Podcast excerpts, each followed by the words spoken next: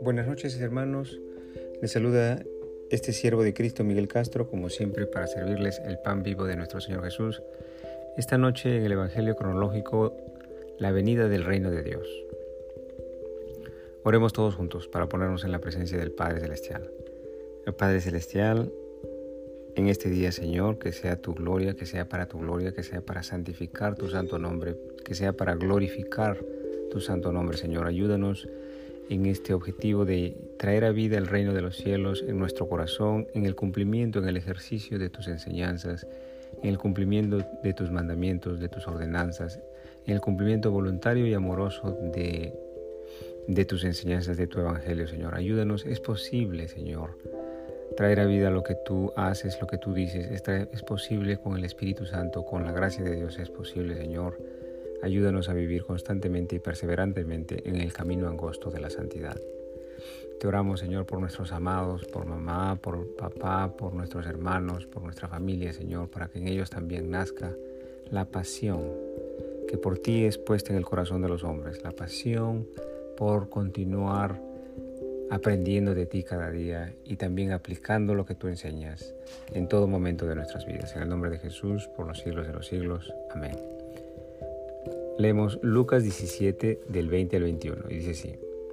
Preguntado por los fariseos cuándo, había de venir el reino de Dios, les respondió y dijo, el reino de Dios no vendrá con advertencia, ni dirán helo aquí o helo allí, porque he aquí, el reino de Dios está entre vosotros. Bendito sea el Señor Jesús.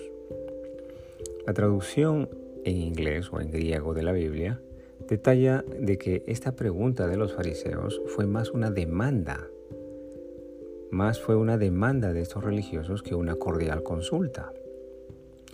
En los tiempos de Jesús muchos hombres deseaban pues la llegada del reino de Dios, muchos de los judíos deseaban la, la llegada del reino de Dios. Y también tendríamos que preguntarnos nosotros en este día, ¿también estamos esperando la segunda venida del Mesías? Nótese que aunque la segunda llegada del Mesías es para juicio, los que caminamos perseverantemente en el camino angosto no tenemos nada que temer porque desear el reino de Dios pues es desear que todos los hombres, incluyendo nosotros mismos, pues que todos los hombres dejen de mentir. Desear la llegada del Mesías es desear que todos los hombres dejen de ser corruptos, que dejen de ser mal hablados, que dejen de ser avaros y que dejen de ser lujuriosos. Ahora, los santos vivos aborrecemos todas estas cosas aborrecemos el pecado y luchamos en contra del pecado, pero primeramente, primero, en primera instancia, luchamos en contra del pecado en nosotros mismos, en nuestros corazones, en nuestras mentes y en nuestras lenguas. Y así también deseamos que todo hombre se asemeje a Cristo Jesús. Aleluya. En el reino de Cristo todos deseamos ser como Jesucristo y en principio tenemos su palabra para ponerla en ejercicio vivo. Desear el reino de Dios es desear que en la tierra exista santidad y semejanza con Cristo en todos los hombres. ¿No sería entonces la tierra un lugar maravilloso donde todos los hombres no cometan pecado? Preguntémonos, ¿vendrá pronto el Señor Jesús? La demanda de estos fariseos era más bien una exigencia de alguna señal que compruebe de que Jesús era el enviado de Dios, que compruebe que Jesús era el Mesías, el enviado de Dios Padre. Estos fariseos no tienen idea de lo que están preguntando, de lo que están demandando, no tienen idea de lo que están pidiendo. Estos fariseos demandan ya un reinado celestial, pero sin embargo estaban rechazándolo, pues no reconocían realmente el reino de Dios. Y preguntémonos esto para ponerlo en contexto. Hagámonos esta pregunta en este momento, hermanos. Pon atención. Estos religiosos preguntan, ¿cuándo ha, venir, ¿cuándo ha de venir el reino de Dios? Preguntan los religiosos. Y entonces hagamos una pregunta equivalente. Preguntemos, ¿cuándo llegará el amor a los enemigos a mi corazón? O como si estos hombres preguntaran, ¿cuándo llegará el perdón 70 veces 7 a mi corazón? Porque ellos demandan, ¿cuándo ha de venir el reino de Dios? Pero ¿por qué no preguntan entonces, ¿Cuándo ha de llegar el perdón a mi corazón?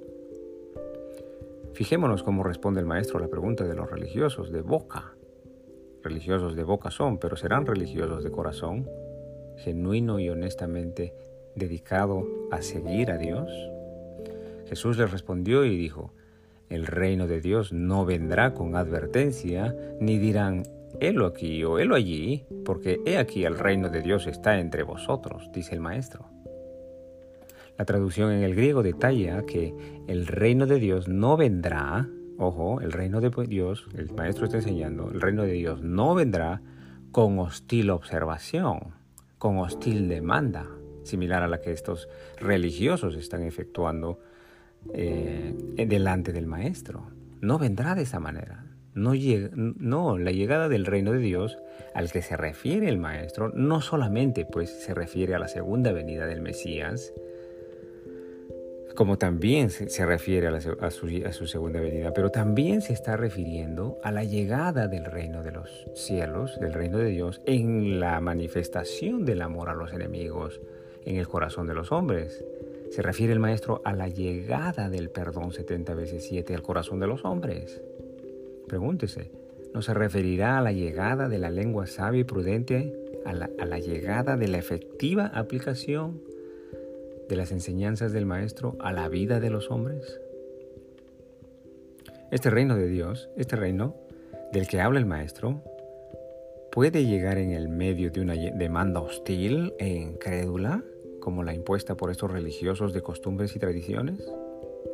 Preguntémonos, hermanos, ¿podrá llegar este reino de Dios al corazón de los hombres en el medio de un día de muchas distracciones, pero sin comunión con Dios, en oración y lectura de su palabra? ¿Sin la meditación y la paz necesaria para reflexionar en este reino que no es de este mundo? Los hombres esperan señal del cielo para identificar el reino de Dios, o quizás hayan experimentado realmente milagrosas cosas en sus vidas, pero ¿habrá llegado el reino de Dios dentro del corazón de los hombres?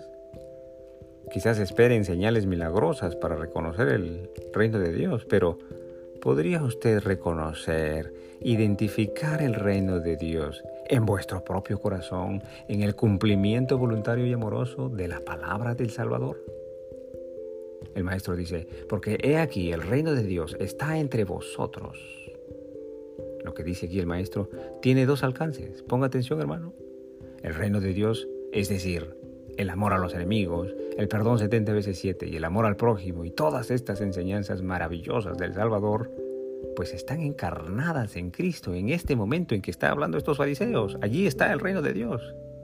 El reino de Dios está delante de ellos, encarnado en cuerpo, en el cuerpo del Maestro y estos hombres no le reconocen. Es Cristo, Cristo, Cristo quien lleva todas sus enseñanzas en sí mismo.